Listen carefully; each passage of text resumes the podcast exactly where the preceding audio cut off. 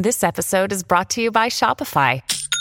Forget the frustration of picking commerce platforms when you switch your business to Shopify, the global commerce platform that supercharges your selling wherever you sell. With Shopify, you'll harness the same intuitive features, trusted apps, and powerful analytics used by the world's leading brands. Sign up today for your $1 per month trial period at shopify.com slash tech, all lowercase. That's shopify.com slash tech.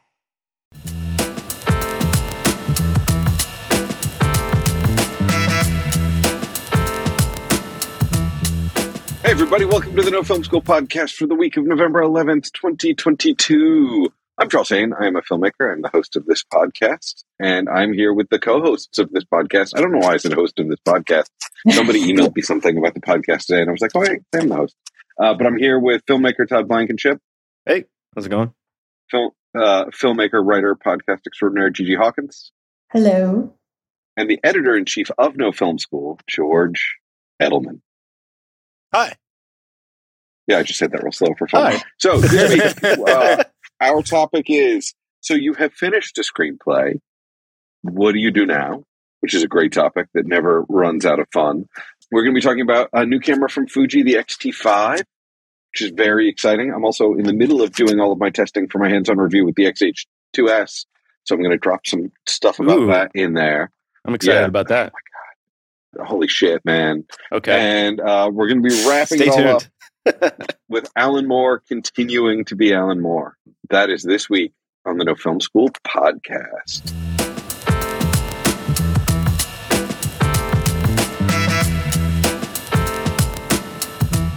Uh, first off, I have to say I try and wear a different hat every week, but I know I just wore the spaghetti hat last week. Spaghetti hat. I'll do better, class- guys. It's you a had, classic. you, Yeah, it's had, good. you had ghost hat for Halloween, Oh, right? yeah. And then we Yeah. have spaghetti hat. But I like the spaghetti Yeah. hat. So I mean, if you got if you got other stuff up your sleeve, feel free to bust it out. But I'm I'm pretty partial to spaghetti hat personally. Big Well, round. thank like you very much. I spaghetti hat. appreciate that. I feel like I should eat have a. Mastodon hat that has my Mastodon handle on it, but we'll get to jokes about Twitter and Mastodon later in the episode. So, our first topic this week you've bought a social network and you don't know what to do with it. Can we help you? No, actually, so you finished writing a screenplay, and what do you do with it? So, the joke my screenwriting teacher would have said in grad school is if the screenplay is good enough, lock it in a drawer and someone will come find it. Because notoriously, Hollywood is always hungry for good screenplays, and you will like, there is a hunger for good material, and if you have good material, people will find it. That is also advice from the 70s. There are more good screenplays now than there used to be, and it is a more competitive market than it used to be for scripts. And also So, in uh, the 70s, people used to just open drawers looking for scripts, in case you didn't know No, that. So it was actionable cocaine, advice. George. They were looking for cocaine. It's But if totally actionable advice, though. Like, They if you were like, they would, they would be like, is it good? They'd read like five pages, and be like, shit, let's do it. Let's do it. Yeah, my Yeah, buddy I- was working on the Viper Room as an electrician, and he said the best part about working on the Viper Room is like when you're an electrician, you're opening a lot of things. And he opened Johnny Depp's gun drawer that was like hidden in the desk, Oh and he my was like, "Oh, you have a hidden gun drawer in your dre- desk." And um, man, that story is different now than it was ten years ago. Mm. It's like a much sadder story than it used to be. Anyway, moving on. What do you do with your screenplay when you're done? Other people should start. Can I ask right. a question Yeah, please, specifically? please. Um, so I feel like there are so many stages, like of being done with your screenplay. Like there's, I'm done with my vomit exploratory draft. I think I'm done with my screenplay.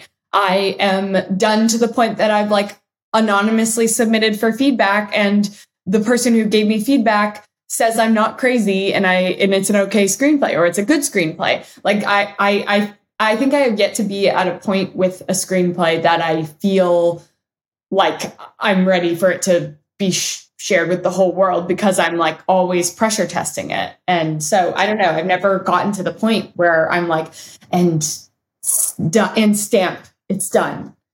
Fiend. Yeah. well, so I brought this up as like a talking point because I I've been writing a s- script for the better part of like five six years, and I've done multiple iterations of the the various steps that you just referred to. So like I did the one where I actually wrote the whole thing, and you know I showed it to a few people, and they're like, "Yeah, this is pretty good."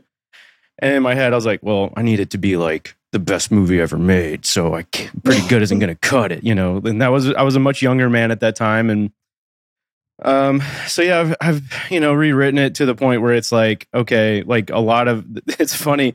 I'm at a phase now where the the the version I have now, where I'm actually happy with it, is very close to that first version where I was like, this is, you know, like I kind of did the full circle and started reintroducing the things from the first version again. But we talk a lot about you know like getting feedback and things like that but I, I i'm kind of more like i guess i'm more interested in talking about like for someone who as a filmmaker let's say like largely exists kind of in a vacuum like maybe they don't have a huge network of people or they i mean simply like you write you write a script you look you're looking at it and hey I, when i read this it reads pretty well. I kind of like this. I think it's done. You know what do I what what now what? What do I do? And to me, that's kind of what I'm like like I, like you know even let's like down to the nitty gritty like go, go, registering it at various bullshit places and make sure no one can steal it. Like or and mm-hmm. you know and and how do you go through the process of like getting qualified feedback? And like is there is there a site that I, that I should go put things on and and get going? You know like I have some friends that I can get their opinions and they have some stake in the industry or whatever but like what about people who don't have that? You know like that's kind of what i'm more interested in talking about. So uh, the first platform you should think about is a platform called the blacklist uh, started by a guy named franklin leonard who like we both worked at the same company but we were there at different times but while he was at that company he had the idea for the blacklist and i was like shit good ideas were coming out of the company uh, it was the first place i worked in hollywood he was there a couple years later but the blacklist is an online like it started literally as a list of the best unproduced screenplays.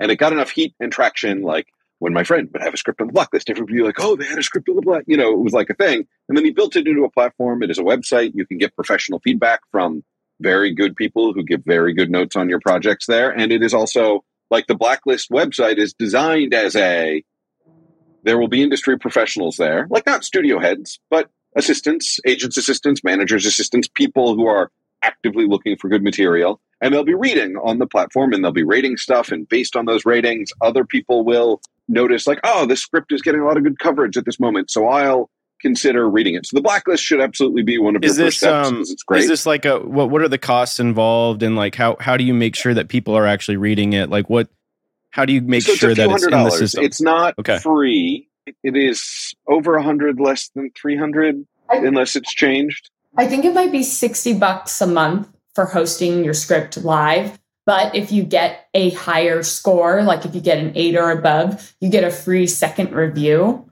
So that's like kind of how they keep you on if you're if it's good. Last time I checked. okay Yeah.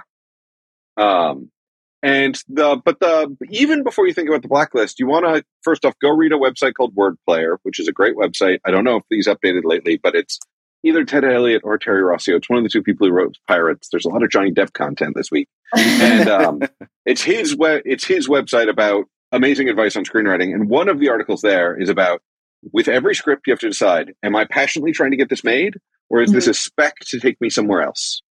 And if it's a spec to take you somewhere else, then your goal, because this is a whole different conversation if you're represented. If you have an agent and a manager, it's a whole different conversation. They're deciding with you when it's ready to go out to the town.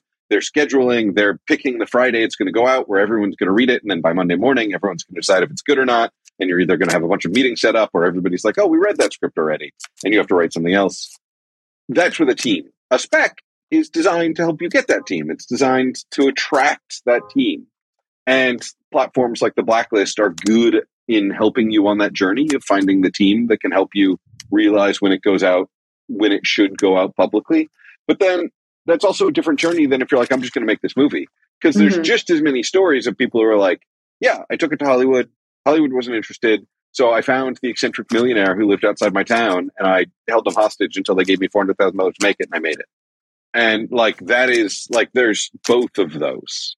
I would just say that um, Charles laid out a lot of it really clearly. The thing is, there's something to keep in mind. There's a catch 22, an MPYP uh, to all of this, which is that you don't ever want to send unsolicited material.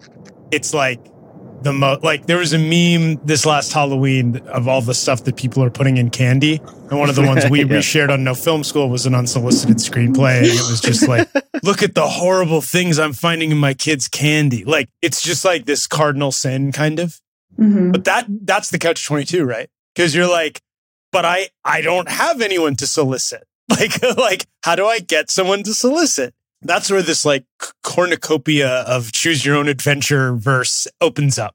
Because there's like Charles is laying it out. There's like all these little choices you could make. You could like try to upload to the blacklist. You could try to to do some of the very many other screenwriting contests that exist where people sometimes look through to find good scripts or reps troll for stuff or con men and women exist like there's all these little little avenues you could try the path of just submitting to agents and managers unsolicited. I mean it's still unsolicited but at least it's not like make this movie. It's like i exist. Are you interested in me? It's like a Mhm. step away from the like the true unsolicited is like do you want to make this movie?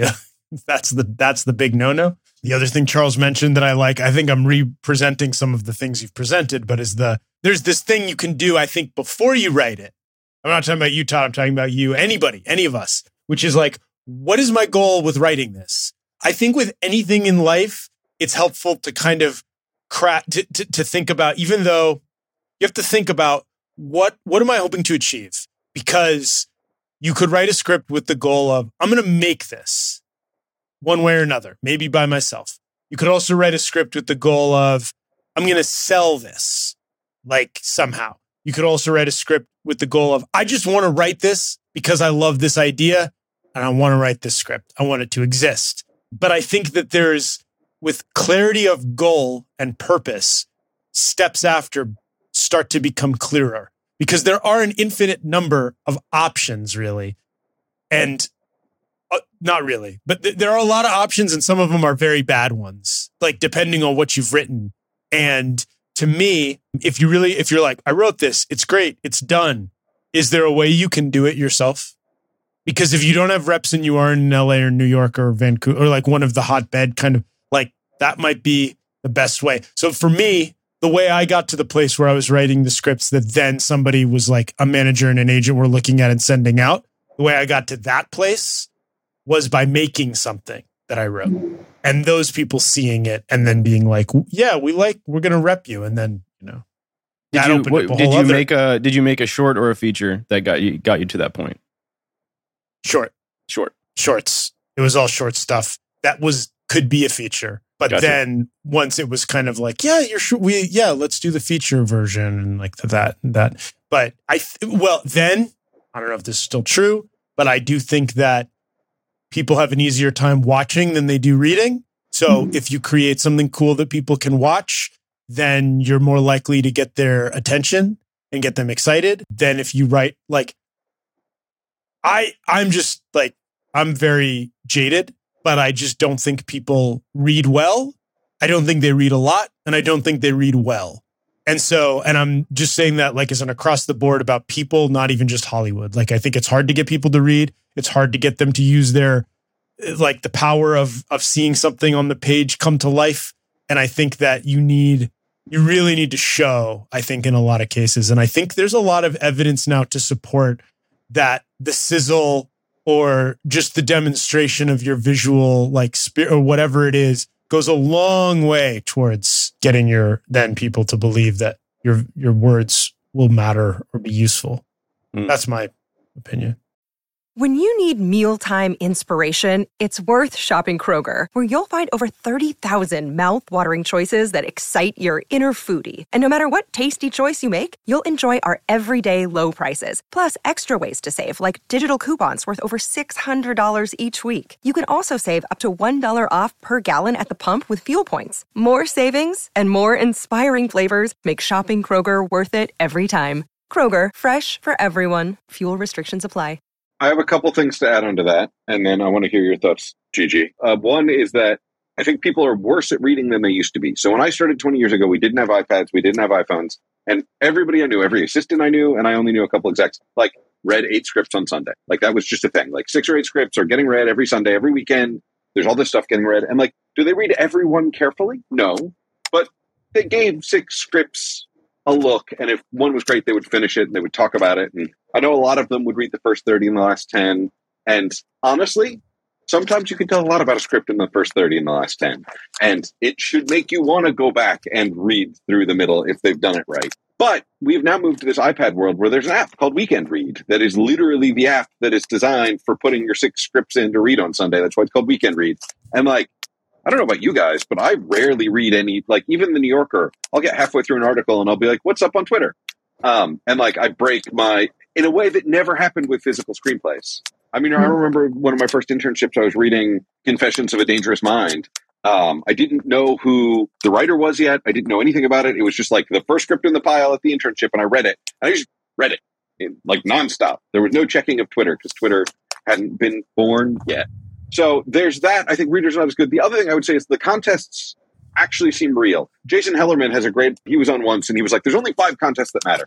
And he's probably right. Only the five or six top contests matter. Nichols, Blue Cat, Austin. But what's interesting to me, and this is something that I can't believe I'm talking about Twitter so much, but it's like it's dying, and it's like so it's very conscious in my mind as I move to Mastodon. I follow a lot of screenwriters on Twitter, and what's amazing is how much it has informed the way I realize they think about their journey. Hmm. Because holy shit, Austin matters a lot in a way that I did not think it mattered. Like I wasn't aware of how big a deal the Austin screenwriting contest was. And then every year I started noticing like all of my screenwriting follows were like, hey, what meetings do you have this year? And and they're like retweeting the managers who are like, I'm gonna be here this weekend looking to meet with people. And like, you know, the Monday after the screenplay wraps, everybody's like, who got an eight? You know, and it's like, oh, Austin is a much bigger deal in the screenwriting world than I thought it was from the outside because it's not in LA, so people didn't talk about it when I was in LA. But like, it's it's near enough to you that you could drive down to go in, so you should be submitting to Austin. Austin had a bad year. Was it last year or two years ago? Yeah, we Well- talked about it on the podcast, and they were not happy with us, and and we. Well, I mean, when we covered it on the website, that. but it was like it was a huge catastrophe, basically. But they bit off more than they could chew, I think. But they still do do a good thing. I mean, all these screenplay services that curate screenplays, so it makes it easier for people to read Mhm. because the other problem we have now that we didn't have in the past, beyond that people aren't good readers anymore because of the distractions, is that there's more capacity to read and send and read and send and share. And like, it's just like you don't have to print out your 120 pages. You email, like, all these factors have like increased the volume and decreased the attention spans. But I just want to footnote something you said, Charles, that I, I, it's like a grumpy old manish kind of thing of me. But like, I do think we should all make an effort to read more and try to be better readers because we are in a story and written word industry. And like, it's so important. Like, whether we're creating stuff or writing stuff, whether we're like, when people send me scripts, I don't like it always, but I read them. Like, and I, and I, sometimes I do like it even if they're bad because I'm like, it's like reps, just like reading stuff. Like, I've always been kind of pro. God, I'm saying this and I'm like worried about getting a lot of script. but, like, but like, it's like, I do, but it's like, So George, I've got a screenplay. I was Yeah, gonna say- I was going to value so what you're saying is I continue my screenplay. Okay. Yes. Oh, well, you, yeah, you, of course. I'd be fast. I feel like reading someone's screenplay is just a window into them that gives me Mhm. so much information and it fascinates me when I know the person and good or bad. I mean, Charles winced, but good or bad. Like sometimes it's like, sometimes it's like, oh, weird. Okay. That's their idea of how a movie works. Interesting. Yeah. Like, I, I don't know that I agree, but like, I, I, I like to read. I try to carve out time. It's hard as a working parent, but I try to carve out time every night to read books on pages. Like I just think reading is a the word is a big part of what we do, guys. Like in Yeah. filmmaking, it's like the it's like it's like we want to make buildings, but we can't just be in construction. We have to look at drafting tables and stuff like and be aware of the way that it all fits together. So mm. anyway, I just think we can all be everybody in the industry like be a good reader, be a better reader. Like Robert Evans in his book, which is amazing. If you haven't read that, you can do the on tape version. It's amazing. But he talked about how he would just like the way he got up to speed to be a good executive at Paramount. I don't know how great a good executive he was, but he certainly told a good story about being a good executive. He just read, like he read, read, read, read, read scripts. Like So he I just- would look for cocaine in drawers, and every time he found a screenplay, he would read it. he That was was Robert definitely Evans' secret.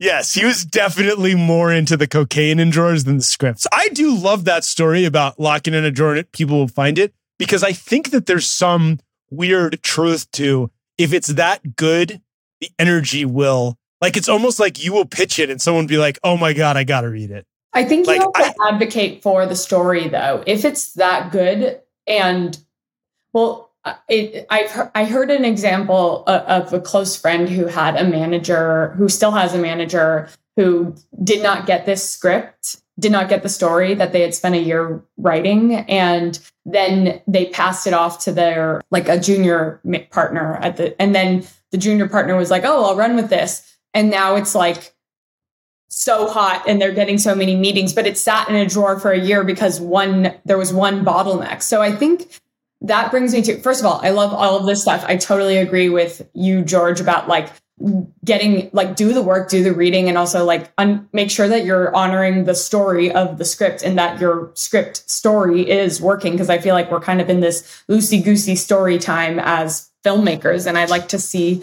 you know story that can stand on its own. But I also think there's an element of this business which is building meaningful relationships with people, with other writers, with other storytellers, but also with development executives. Like you can have a manager, but they're they get paid 10% of everything you make, but they're uh, you have to do they're not going to set up all those meetings. You have to build those relationships with people who can be the people who actually invest in your story or who who fall in love with it and it's a long game it really is and i i think of my advertising sales days. It was building meaningful relationships and finding those people who you guys were on the same page with tonally and you just get each other and you don't have to explain why this is good. Like you'll find a few of those folks and nurture those relationships because you know you can have the best script but if you don't get it into the right hands which is again a long game thing you can't just like dial up a manager or send a cold email and expect that to be the thing it's it's a long-term relationship that you're building and i feel similarly like i'm not repped right now but I almost there was a time where I remember meeting with an agent at a one of the big agencies, and I was like a tiny little filmmaker. I had just made my first short. A mentor had put me in touch, and this agent was like, texted our, my mentor and was like, "She's gonna be a star after," and I was like, "I've made it." And then I like he was like, "Come to me when you have your next script," and I worked on it and I worked on it, and I was you know a baby screenwriter. And I was like, I'm done. Here it is. Let's do this. And then he was like, I don't know what to do with this. This doesn't sell. And like, you know, I had put all my eggs in this one basket. And now I'm at this phase where it's like, okay, cool. I've gotten into some labs. I've placed in some like contests, uh, like Austin and Nantucket, where getting there and meeting other writers and meeting producers is like the work where you're building those long term relationships. But also when it comes to representation, I'm like, I'm going to slow burn this and go on as many coffee dates and take the time to not rush into because it is a two-way relationship um, so i think that relationship building is key but also knowing that you're adding value as a writer and you're coming in as like looking for that perfect partner it is a two-way street I want to just throw something out there that I learned. I guess I could say the hard way, but I feel like it would be great advice for myself a long time ago. And it's exactly what you're saying. There will be these things. It's like, it's kind of like you get a turn at bat. You feel like you get a meeting, right, with an executive and you pitch the stuff you've got. And maybe they're like a junior executive and you're a baby writer. And you're like, and they're like, I don't really think there's a match here, but I like your stuff. I like, like, we kind of see eye to eye. Like there's something there. And you feel like you whiffed, right? Because the idea is like you got to sell it, right? You didn't sell it. They passed on your stuff. End of the day, close the door, move on. But what happens is, what I saw happen years and years later is that those executives do stuff that is kind of like the stuff you would do. And it gets big because people stick around. It's a war of attrition. And I, I don't like to say war because it's like nobody's dying and, and et cetera. But like it's it's an attri- it's like stick around, stay stay in touch, and then the thing might come along. And if you're still kind of in their mind and like you shared your script with them and it wasn't the right thing and they're not going to give you $50 million to make your passion project that you wrote and you're sad. But it's not the end because they will move on very likely. and people move all over the place. And I've mm-hmm. seen the people that I met who were junior executives when I was some of them, not all of them, but I, and I was a starting out writer in those meetings and they pass and they're like, yeah, but we kind of like, we get the same stuff. We have the same taste. And they go on and they produce these huge hits. And it's just like, it, it may not have been my idea, but I would have been like, you're, you're in their universe and maybe they're, they're, they're leading the writer's room and they're like, I'm looking for people. This guy's written a bunch of stuff I like. You know, it's just like, you stay in the game. Yeah, like, just, and I just think get that- in the get in the arena with with get it. in the arena, make the connections. Use your script wherever it is to like kind of be a part of what what you're about. Connect you with the people who get what you're about and appreciate your style and your thing. And it's not like that's the other thing I like about Charles's teachers or professors uh, locking in the box thing is because it's also like the script that script shouldn't define you. No one thing should. It should be kind of like a piece of your puzzle that is maybe one day taking you to who knows where. But like th- those things, I do look back and I'm like, yeah, that guy was he was trying to do that kind of thing. And I my thing version of it was maybe not the right one, but he found the right one. And you know, like it, it's like it's just stay in the stay in the the arena, the stream, the whatever it, you want to call it, you know, and it'll find you. Hmm. I actually want to roll back my professor's advice a, a little bit, actually. Because I've- in this I've it conversation- up too much. well, no, in this conversation, we've talked about it, and I've realized I don't agree with it. Because that professor was a straight white male Ivy League educated professor. Hmm. And I look back and I'm like, all right. Like I, I've just been thinking of like the number of times I've been listening to an interview with someone who like was directing a studio feature at 27 and they tell a story of like, well, I was at the Lampoon and during my summer of the Lampoon, I did this internship at SNL. And then the year after SNL brought me back. So I was at it and like, and I've just been thinking You're talking like, about Conan O'Brien. I, honestly, I was not talking about Conan O'Brien, but also Conan O'Brien, also Mulaney, although he's UChicago or Georgetown, which I don't know if Georgetown's an Ivy. I don't know if that counts. Um, but like, so it's it's one of the littles, right? There's so many times I like you'll never guess who it is because you'll guess 50 people, and it won't be this person because I'm thinking about it for your interview. But it's like like there are all these networks and structures and things. Like I, a friend of mine that I went to school with for grad school, she was telling a story about like how she ended up with her job, and she's like, "Well, one of my school friends, and she'd gone to an Ivy, was already there, and like they got me an intro, and like they hadn't even advertised the job yet, and they were, and like when I went into interview, they were like, "Why do you even want this?" And I was like, "Oh, I, I want to be in the mix," and it's like there's so many networks that are built. And I think if you are not part, you know, I'm from a small town in the middle of nowhere and did not go to an Ivy. And like, there's so many networks that like you have to beat your head against. And so, like, that advice of if write the script that's good enough and put it in the drawer is advice that comes from someone who had an incredible amount of network effects benefiting them. I like Mm. that professor. It's why I've thought about that advice for 20 years. But like, if you're not a straight white dude from an Ivy in the 70s, like you probably actually have to advocate for your material and your perspective and your voice quite a lot. And so that advice of like just make the script good enough and forget about advocating for it is not actually advice that applies to everybody, I think. And so I actually want to roll that advice back because I think that, you know, the the world we're in now is one where like you you will have to advocate for your own material and your own perspective and your own work. And like that is like it's not impossible to overcome the network effects of those systems. I just remember I was at dinner once and I, I realized my buddy, like, we were 30 and he knew like the head of television at Warner and the head of something. And I was like, how do you know? Oh, you all went to college together. And like, I love my friends from college, but like, we're not like, it was a different college. We did a lot of drugs. Um, so like, and I'm sure they do a lot of drugs in the Ivy too, but you know, uh, Cocaine so like, from I, drawers. That's why they're Cocaine all from looking in the drawers. drawers. yeah. yeah, I was fortunate. I was fortunate to grow up around industry people in in one sense, maybe unfortunate in others, and know a lot of people. And there's another side to it, which is you can know people, and there may be nothing to be gained for you Yeah. by it. No, Like, like I've been in a lot of situations where I was like, they, they can't give me anything or get me anything, but there's a value. So I I used to always be scared of the "it's all about who you know" idea because it was like. But what if I don't know and I don't like to get to know people? like what Yeah. if I like what if I don't want to know I don't and like I don't people? right and I don't mostly or like I don't know how to know people and like some people are great in the room but I have a thing that I I think the optimist in me but I think this is true I think it's not that you need to know the right people because I've known plenty of those. It's that, and they haven't necessarily helped me. It's that by knowing people and being an easy, being a good hang, it's all about the hang, like we've talked about before. Like by being a person that people like and is easy for people to deal with and collaborate with, you become a possible, like it's, you're the right person to know too. And then things will happen because it's like planting more seeds in the garden. You know, mm-hmm. it, it might be the person you know who's the son of like a major movie star. Probably not.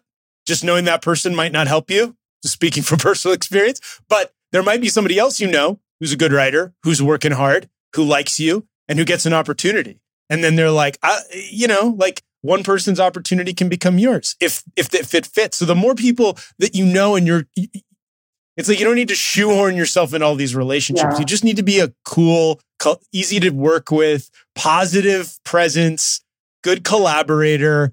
You know, I think those things are so important because I've interviewed so many people who talk about who they put on their camera crews, what DPs they like to work with, why they picked a DP they met at a random mixer. The guy who made Smile, who wrote and directed Smile, literally, he was telling me the other day, that movie is making crazy money now. He sold it in the room at Paramount off like a short he made during the pandemic. Crazy story. His DP is accomplished, and the DP was just a guy he met at a random mixer who like he clicked with. And they mm-hmm. both were guys who didn't want to like be like super social and stuff. They just clicked over the movies they liked. So yeah. when he got this opportunity to make this movie, he was like, I wanted to be this guy. He's my friend, you know? So I think there's like a lot there that like people can use to be like it's it's not like you have to know the important people necessarily. You know what I mean? Yeah. I think that used to make me uncomfortable. Like I don't want to have to get to know those people. right. if, there's an and I don't want to argue. Oh, go ahead. Oh, I'm, and I'm not arguing at all that if you didn't go to an Ivy, you're not going to have a career. That is not yeah. my argument in any right. way. Yes, I'm no, saying I get that. I just want to wait. Those people have it easier by comparison. Well, no, or the advice they give is going to be different advice. Because like if yeah. you still write shitty scripts, it doesn't matter if you went to the best school in the world and you can get it right. to people. If the shit, script is shitty, that they're not going to get you a studio job. Like, I mean, there's probably one or two studio movies a year that are just like, how did that get made? Somebody was friends with someone or whatever. But for the most part, the work still has to be good. They still have to be great. They still have to be like all of the things still apply. I'm just saying, I, I'm I'm I've gotten a lot more careful about what advice I take and what advice I pay attention to and what advice mm-hmm. I pass on because I'm trying to be conscious of the systemic things that inform that advice. I tell this story all the time, but I was on a how to get jobs panel once, and the other panelists said, you know, I knew nobody. I knew nobody. I knew nobody. The only connection I had to the film was my dad played tennis with the the VP of production at Paramount. That was the only connection I had. And I was like, "Well, you knew someone then. like that was knowing. Like how is how is that not knowing someone? That's, I don't understand what knowing no one means. That sounds a little privilegey. Like it sounds like you're kind of. we were just golfing club. with all the executives. I didn't know him. We just played golf together. Which doesn't mean his advice was irrelevant. It just means that it's different advice than someone who's like, my dad was a basketball guy and he played basketball with the guys at the VA hospital. Like, it's not like it's not the same network of people. Right. And that's fine. I, you know, his, his pickup basketball buddies were great, but like it's a different, and I just like, I try and be conscious of that. And, and I feel like that advice was, was biased to that. But I, dude, I think you've got, I mean, the contests are the move, right? To steer it back towards where we started. The contests are a great designed to be an equalizer. And Austin in particular, yeah. which is near you. I think there's a lot there. Gigi, I stepped on you a little bit. I'm, I'm trying to remember. Well, I, I just love what you're saying, Charles. Oh, the other thing I'd say about like networking and putting building that network, but also putting out your your work within that network. Um, I used to kind of feel really bad about myself if I didn't connect with somebody, or if I'm like, why am I like this person? I guess they're doing it and they're like nailing it and they're good on paper, but like I'm not feeling the kismet and then I've started to realize like, okay, it is a numbers game and there are going to be like the people that you connect with, just like George was talking about, like the smile director and his DP, and also the people who have the same sensibilities as. One of the things that I did a year ago was I reached out to like all the showrunners' assistants and writer's assistants that I had a mutual friend with on LinkedIn and either asked for an introduction or cold emailed them and said, we have some mutuals. And I ended up making, I think I emailed probably like 35 people and made like three great connections. And and now these are people who I can who I share scripts with. And so it's kind of like building a brain trust at the ground floor because like we're all entry level we're all baby screenwriters and filmmakers but they have the there there's power in supporting each other and then power in opening doors for each other mm. the other thing i'll say about the contests some of them do provide feedback which i think is such a helpful thing that somebody who when somebody who doesn't know you or care about you or care about your network gets your screenplay that is the best feeling in the world and I was received feedback from Slamdance. I love Slamdance feedback. It was like super encouraging. And I didn't think that they would like my screenplay at all. Um, Austin, Screencraft, you know, that is such a way to pressure test the story that um, the script as well. Um, another aspect that I'm curious about, because Gigi, I know you're doing a lot of writing now and you also are a director as well. Like, how much are you approaching these types of conversations as a writer slash director? And how much how does that change the dynamic? Like if if you're if you're sending a script and it, like you know clearly everyone's dream is to be the writer director of their passion project thing or whatever. So like that would be the case for me. But i'm always curious like you know when you when you enter these contests and stuff and you're getting notoriety for the screenplay part but you're like well i also i'm gonna need to direct it. Like how does that change the dynamic? Uh, for the contests i usually or, or if it's a lab like the film independent lab i applied at, i described being a writer director and like talked about my experience. But at the end of the day they wanted to know why this st- story why am i the right person to be telling this story as a writer? So it was very writer forward. Um, mm. so i think matching kind of where you're trying to submit it. Uh, and then when it comes to like going to austin film festival I just have my business card and it says writer director on it. And and so it's part that's part of the I think I mean unfortunately a lot of there aren't as many female directors out there in positions. And so I I am very aware of I'm very cognizant of saying oh I write and direct. So it's something that is just inserted into the conversation. But I also am not going to be naive. And if I sell my pilot I know I'm not going to get to show run yet Mm. It's I know I'm going to get paired with somebody, so like I very much am trying to meet whoever I'm talking with where they're at and be realistic with the expectations. The current project that I'm working on, which was a pilot, and now I've recently l- discovered that it's a feature, I am going to be writing it with two goals in mind. One is like, let this be an awesome sample that can maybe get open a door for me but also I want this to be a feature that I direct. Uh, so it doesn't have that many special effects, and it's uh, it's something that like I'm writing with what I have, the resources I have available to do. So, and then I'll be coming to you guys with advice very soon or asking questions. All right, moving on to tech news. I'm excited to to follow the journey on this process, Todd. Mm. Uh, so I hope good things come. Yeah, um, me too. Tech news this week. So Fuji, which Todd and I both shoot a lot of Fuji, and we both oddly have like the same like like bigger Blackmagic cameras, and then Fuji as our like walk around camera. Uh, Fuji's just dropped the XH XT5. So if you don't know Fuji at all, Fuji uh, first off made film back in the day, and their company name is still Fujifilm. You look at the digital camera, it still says Fujifilm on it, which God bless them for that. Fuji and Kodak were like the last two standing on film, but they've been making digital cameras for a long time. Their digital cameras are notoriously weird. They use like a different pixel layout on the sensor. They just do their own stuff, which I love about them. A lot of people love Fuji for the color science. That's why I am with Fuji. I just like it is the fastest to looking good straight out of the camera with the least work, which is why I love Fuji. They also have a bunch of film emulation simulation things built into the camera that I don't use very much, but I've used on occasion. So there's sort of two levels of Fuji that we talk about in motion pictures. There's the XH line, which is around $2,500, which is still like cheaper than the Sony's which is their like more video focused unit. The current version of that is the XH2S, which is 2500 bucks. And then there's the XT line, which is around 1600 bucks, which is still great for video. And like when you go to NAB or Cinegear, you still see like big DPs. Like it's a couple years ago, but I remember watching Bob Primes walk by with an XT3. Uh, and we're now up to the XT5 just dropped like last week and it's a big hit because a because Fuji rocks, but b because the X-T5 is sort of a whole lot of fun features in one package. So first off, Sony Fuji, as far as I can tell, are the first people to let you shoot either ProRes RAW or Blackmagic RAW. Mostly, it's like, all right, if you shoot Nikon, you're going to have ProRes RAW, or if you shoot Blackmagic, you're Blackmagic RAW, or Sigma, I think went Blackmagic RAW.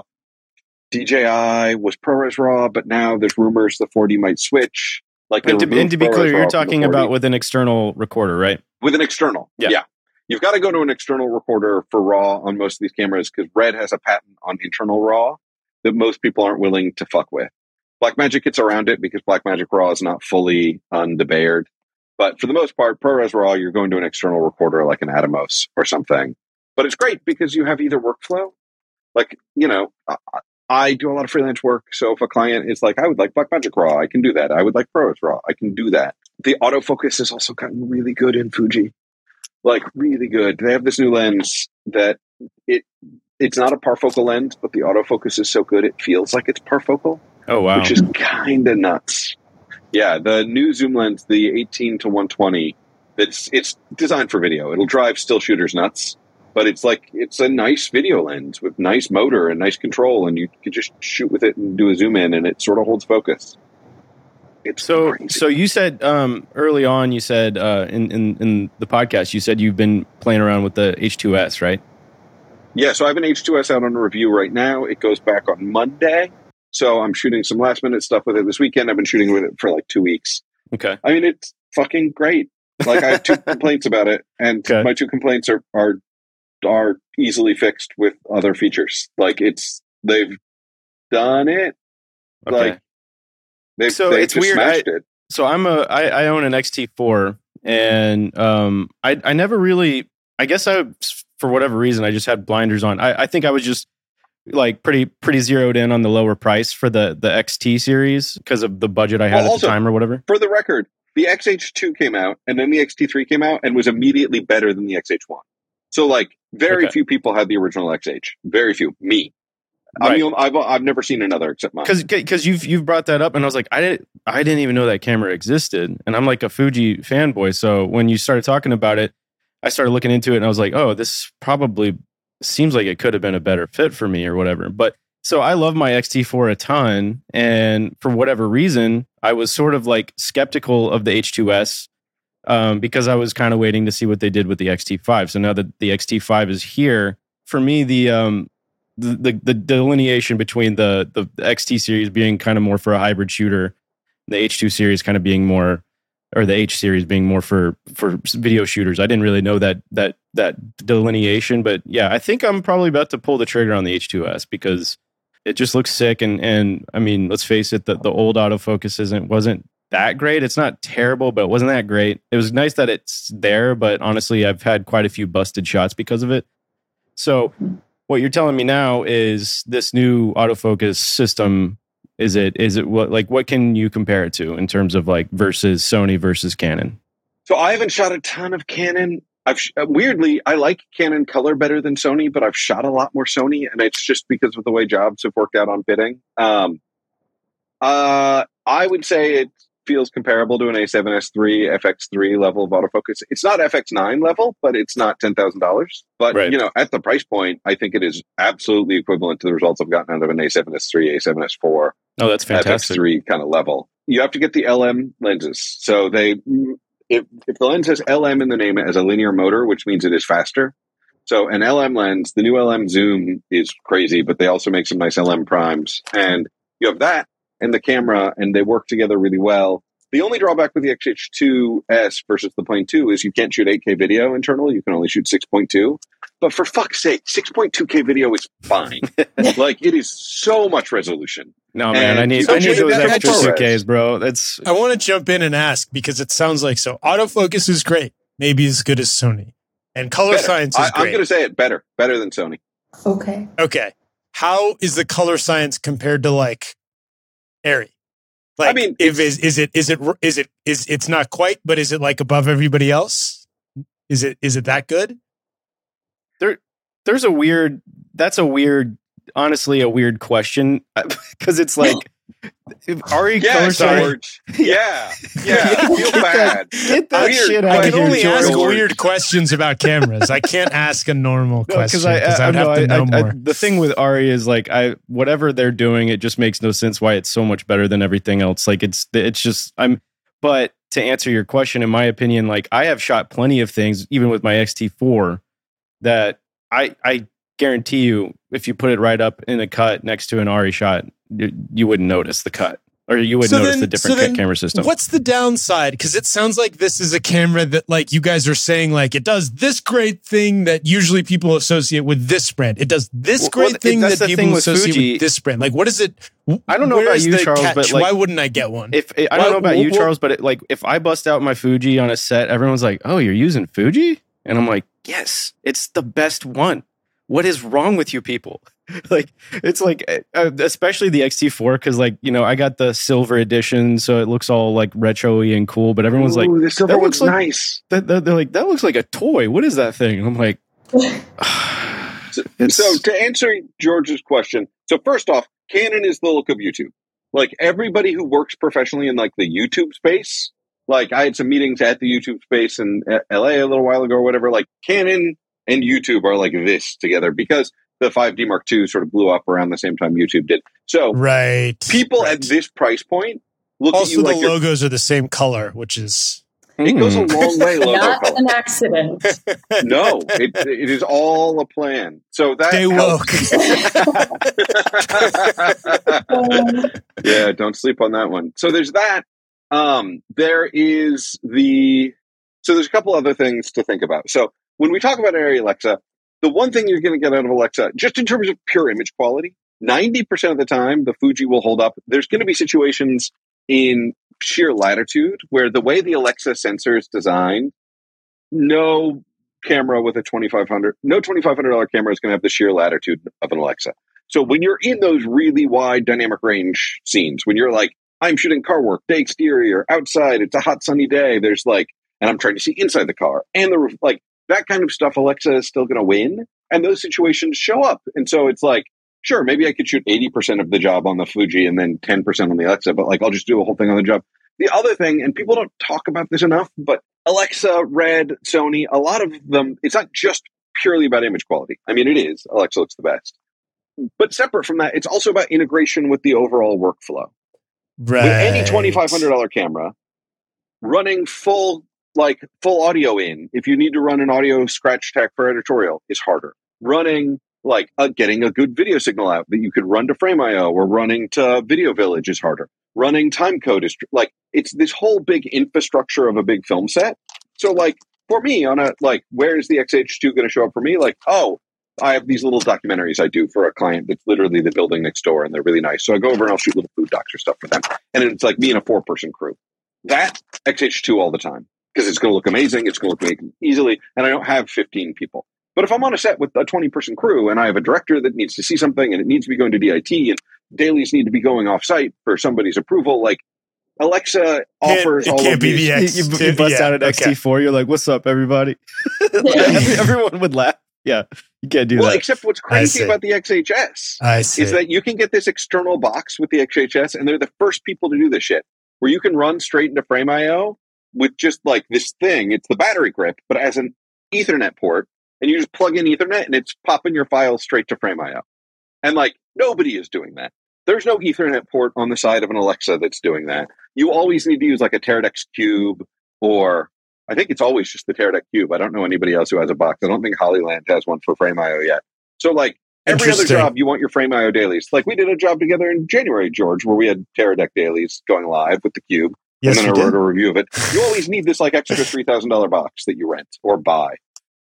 Literally, Fuji just built it. that shit in. Like you get this little six hundred dollar adapter, and there's like a fucking Ethernet port, and like Hmm. your dailies are just popping. So I actually could start imagining.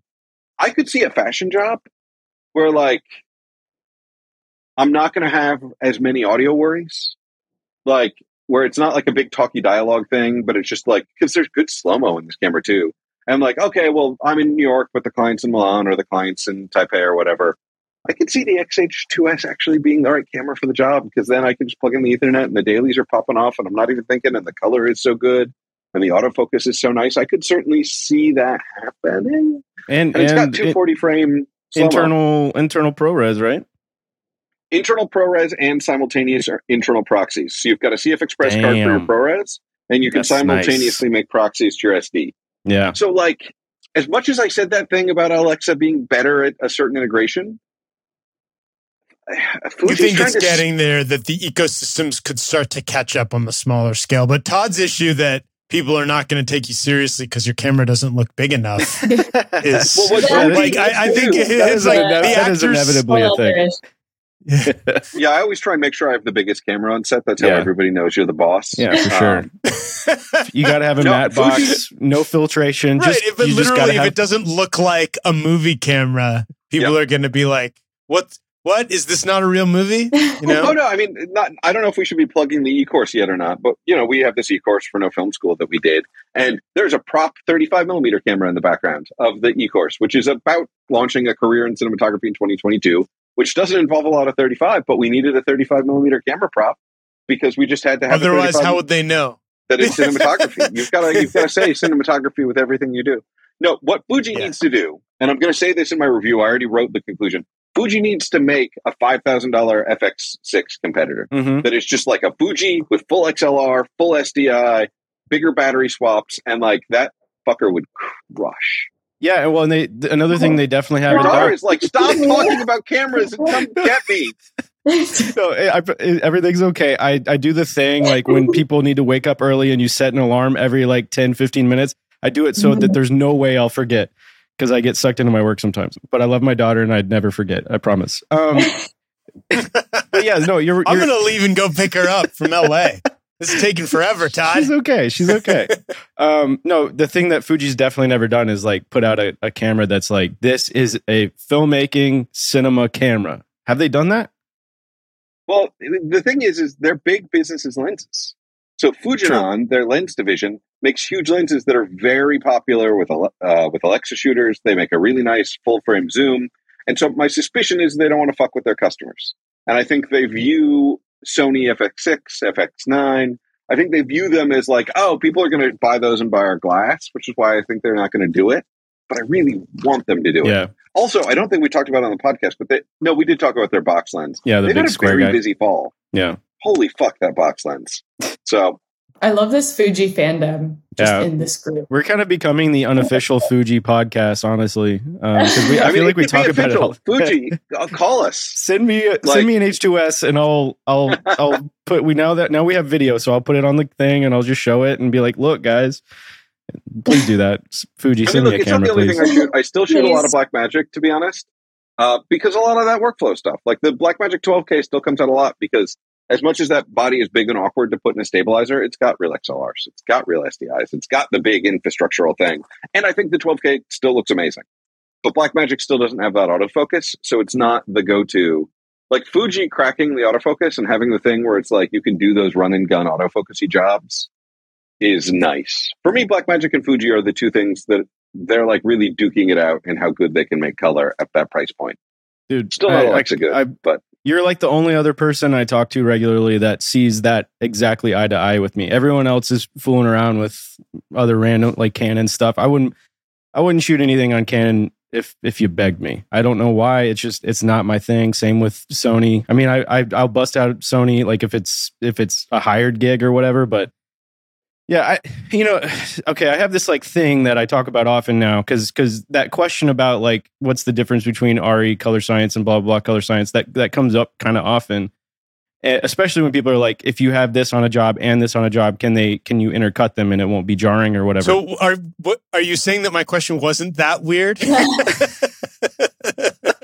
no, it was it was, it was weird. It was weird because because of how often I get it. And uh, but no, um, I think we're at this place now where like every camera looks pretty good, and and like the I, I think even like the cheapest camera from any of these ma- major manufacturers, like if they have a log recording, uh, log color space or whatever, it's like you're getting at least minimum twelve to thirteen stops of dynamic range. And especially if you're doing like a color managed workflow in Resolve, like you're going to be able to get a pretty good image out of any camera these days. So it's weird because we're kind of moving back towards like I don't know, like like like Charles has talked a lot about um, workflow and like other aspects of the camera that XLR inputs, things like that. It's almost like re- it reminds me of like the film camera days where it's like, you know, it used to be a box. You're running the same film through it. Really, it's it's a lens and a box that's running film through it. It's about what the box can do around the film, right? So like I think we're kind of back in that zone. Like for a while it was like, you know, Sony had a very different looking col- color science and image from anything else or whatever, but now, you know, it, if you're if you're if you're working in DaVinci wide gamut and you're col- actually know what you're doing in terms of like color correcting and stuff, you can make anything look like anything in my opinion. Yeah, Steve Yedlin. If you guys don't know Steve Yedlin, he's one of my favorite working DPs. He shoots all of Rian Johnson's movies. He shot a few other movies, but lately it's just been the Ryan Johnson movies. He's also like kind of an amazing nerd. He's got a great website with like some of the, nerdiest fucking shit, like myriad value color matching things that are like for like he'll build iOS apps that like eight people know how to use.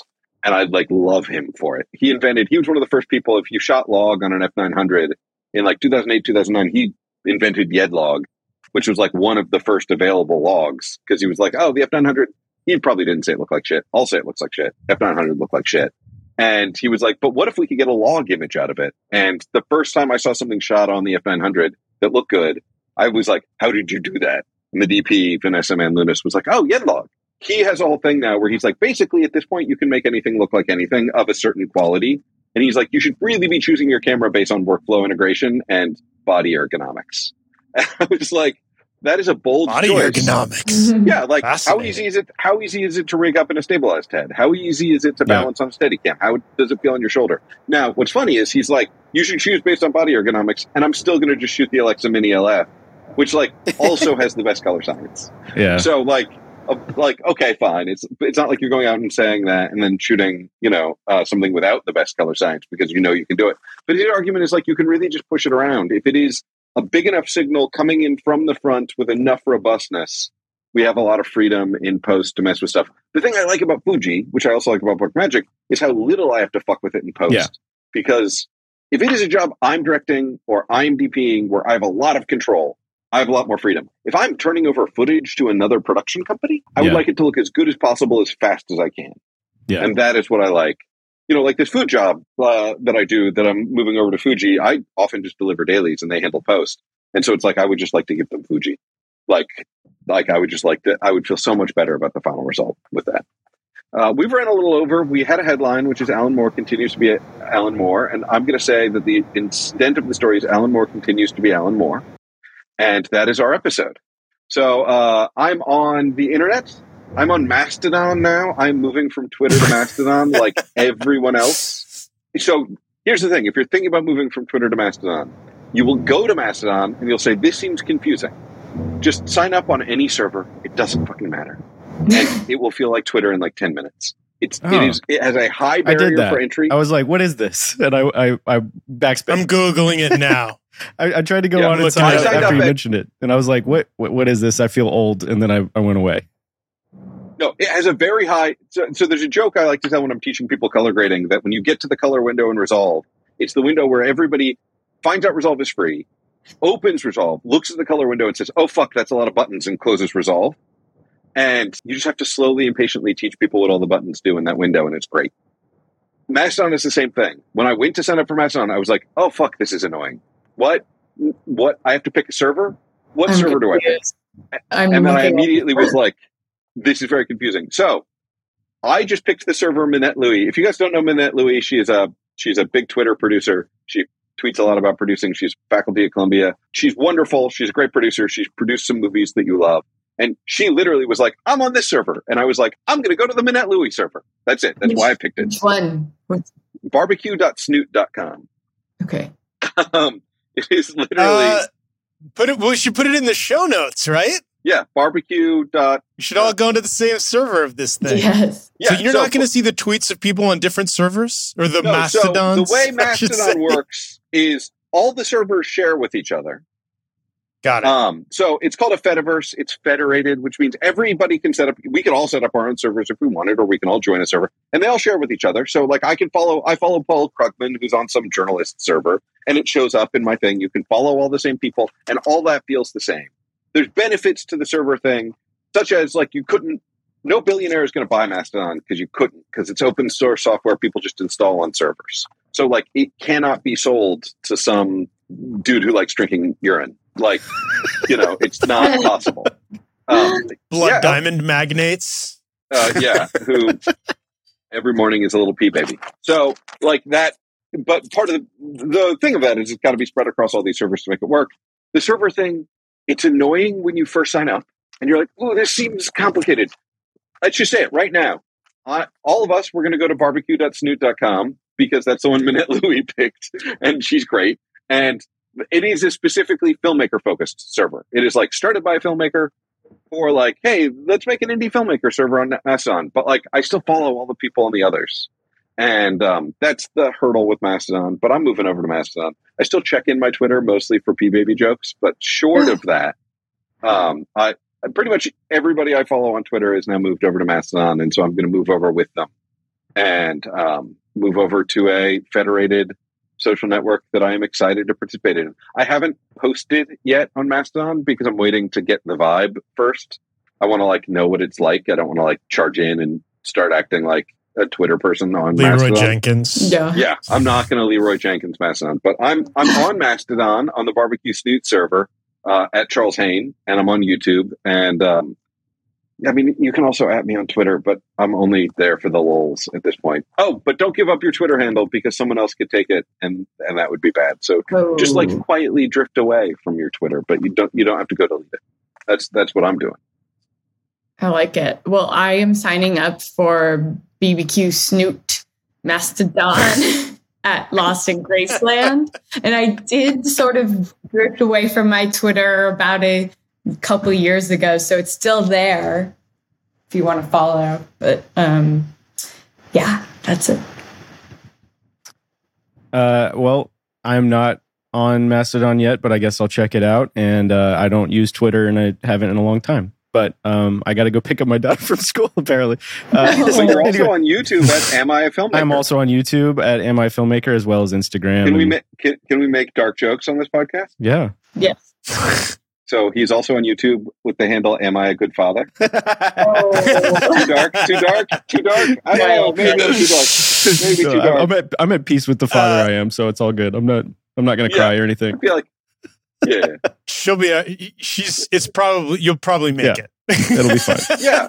I am George Edelman. I am on Twitter. I love that I got at George Edelman, so I'm definitely not giving that up. I was an early adopter there. I'm loving the chaos of Twitter at the moment as it goes down, as we all go down together. And I'm I'll be happy to join barbecued snoots when the time comes. If I can figure it out. I am looking at it and I feel like a boomer looking at a remote control right now. um, I will I will figure it out, Charles. All of us give it a shot, and here's what we're gonna do: we're gonna live, we're gonna do a Mastodon live together as the podcast. Everybody, you heard it here first. Everybody who wants to, like, all of the listeners who want to join us on Mastodon, we're gonna do like a live posting thing. That's um, on the Mastodon Yes. because I, I would like all of our listeners to join us on Barbecue Snoot. Yeah, Let's do I like that it's called barbecue snoot. Um, anyway, it it sounds appropriately ridiculous. Well, I think it is snoot like a snoot light and barbecue like the thing the Teamsters make. I think it is two film things, I Oh. believe. Ah, I was it's like, not like s- barbecue I was Texas. it's like like cooking a nose is all I could think of. Like we're cooking snouts in a smoker or something. I don't know. Um, anyway, that's my visual that I got out of it. Uh, no Film School is a website, www.nofilmschool.com. Head over, read about everything we talked about and more. Be sure to like, rate, and subscribe to this podcast and our YouTube channel. And leave a comment and tell us what you think about all the things we've talked about and more. And uh, send us your questions, editor at nofilmschool.com. We always like to hear from you. Thanks so much for listening.